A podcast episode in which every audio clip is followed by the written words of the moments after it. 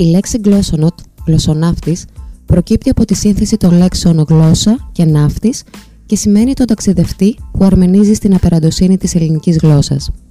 Ας δούμε τι έχει να μας πει ο πρώτος γλωσσοναύτης που γνώρισαν οι Έλληνες, ο Όμηρος. Εσύ, πάρε αναπαυτική θέση και αφέσου στο πιο γλαφυρό, διδακτικό και ταξιδιάρικο podcast, το podcast των Glossonauts.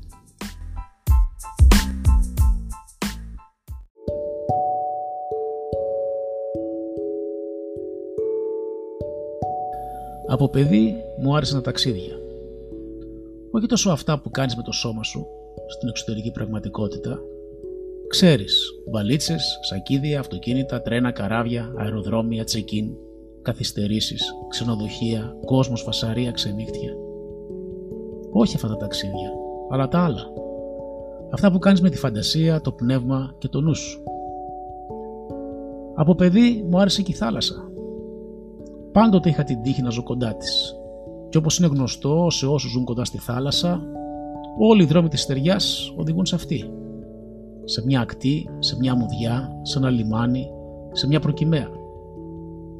Και όταν στεναχωριόμουν όταν ένιωθα να μην με χωράει ο τόπος, κατέβαινα στη θάλασσα. Και όταν ένιωθα νοσταλγία για κάτι μακρινό που δεν το είχα γνωρίσει, αλλά ήξερα πως υπάρχει κάπου, πάλι κατέβαινα στη θάλασσα.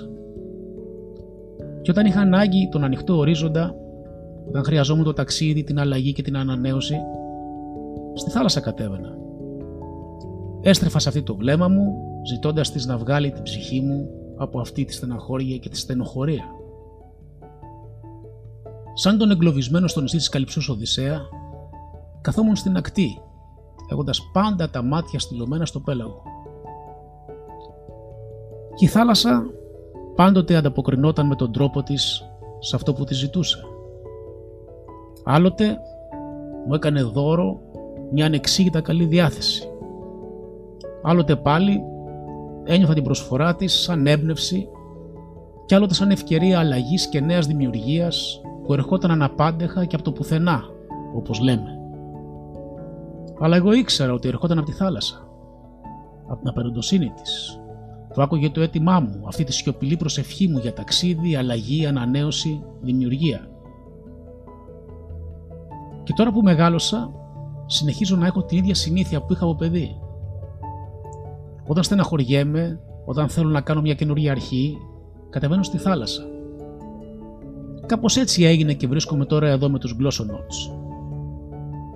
Και να πώς έγιναν τα πράγματα ένιωσα πάλι αυτό το ασφικτικό αίσθημα της στενότητας του χώρου, της στενοχωρίας και της στεναχώριας στο συνέστημα.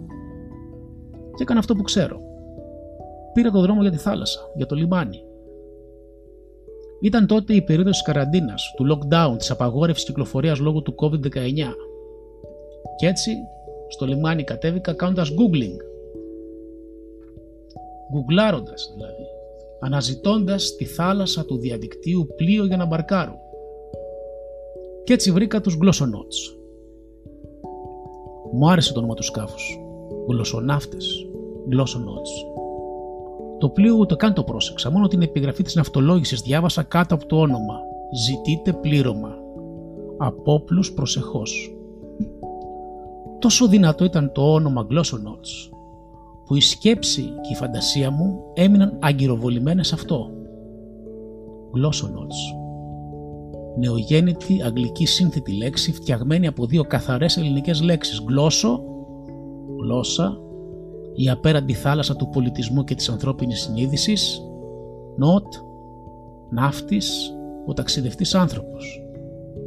Μ, ωραία λέξη σε ταξιδεύει από μόνη της, δεν προσέχεις καν το πλοίο, το φτιάχνεις εσύ όπως το θες με τη φαντασία σου και όλοι μαζί ταξιδεύετε. Το ταξίδι είναι συλλογικό, συντροφικό και κοινό με τους γλωσσοναύτες.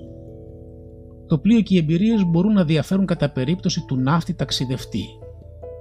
Ούτε ρωτάς για τον προορισμό σε ένα τέτοιο ταξίδι. Ταξίδι στην απερεντοσύνη της ελληνικής γλώσσας όπως υπόσχεται το όνομα Glossonauts, γλωσσοναύτες. Μου άρεσε και το πλήρωμα του σκάφους νέοι περισσότεροι στην ηλικία, απόφοιτοι φιλολογικών σχολών, κυριολεκτικά γλωσσοναύτες. Αλλά και οι μεγαλύτεροι στην ηλικία γλωσσοναύτες έχουν την ιανική φρεσκάδα στο μυαλό, στα αισθήματα, στο δημιουργικό πνεύμα. Εδώ είμαστε. Μα αυτούς τα βαρκάρω.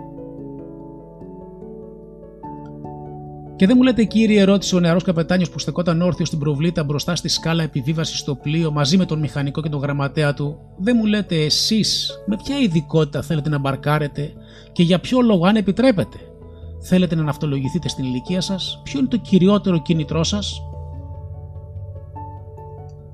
Με ποια ειδικότητα μπαρκάρω; Ναύτης καπετάνια, τι άλλο; Όταν παίρνω το πλοίο, το παίρνω σαν απλός ναύτης. Δουλεύω προράτη στην πλώρη, χώνομαι ακριβώς από κάτω μέσα στο καμπούνι και ανεβαίνω στο κολομπύρι του κούντρου ψηλά στο τουρκέτο.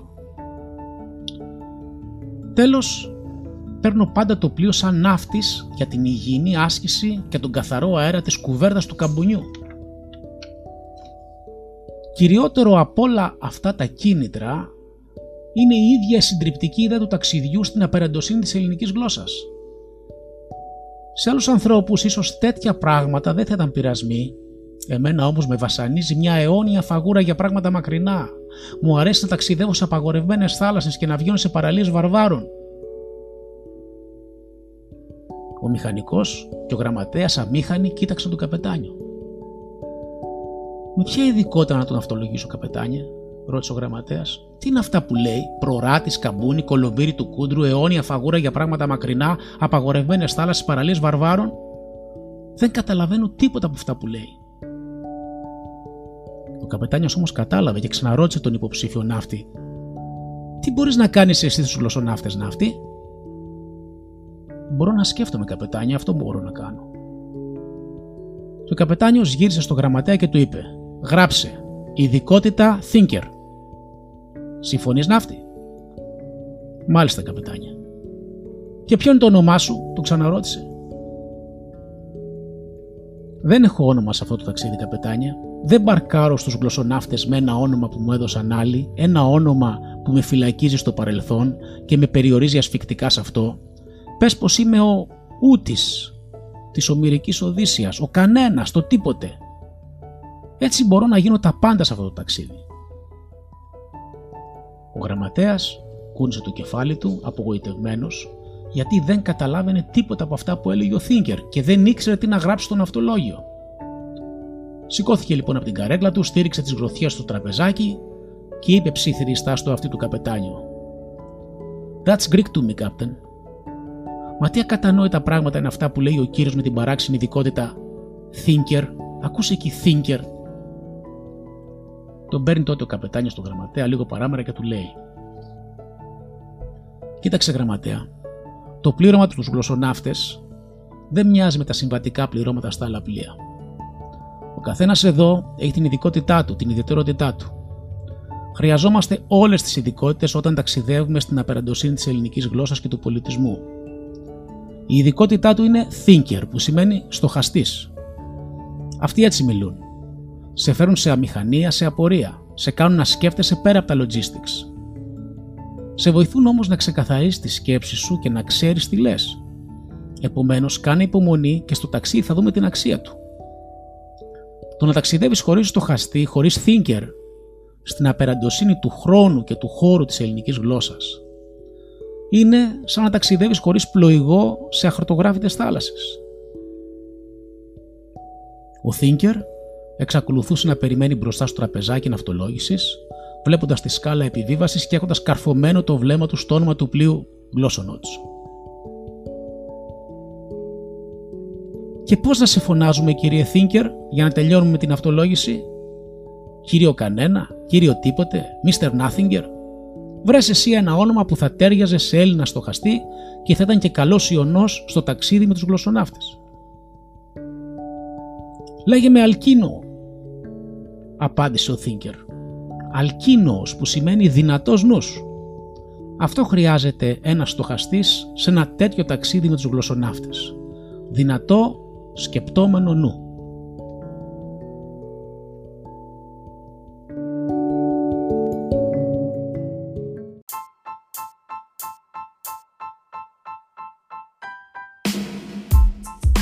Ακούσατε το podcast των Glossonots. Αναζητήστε τα επόμενα επεισόδια στην ιστοσελίδα glossonotes.com ή στο Spotify και στο Google Podcast.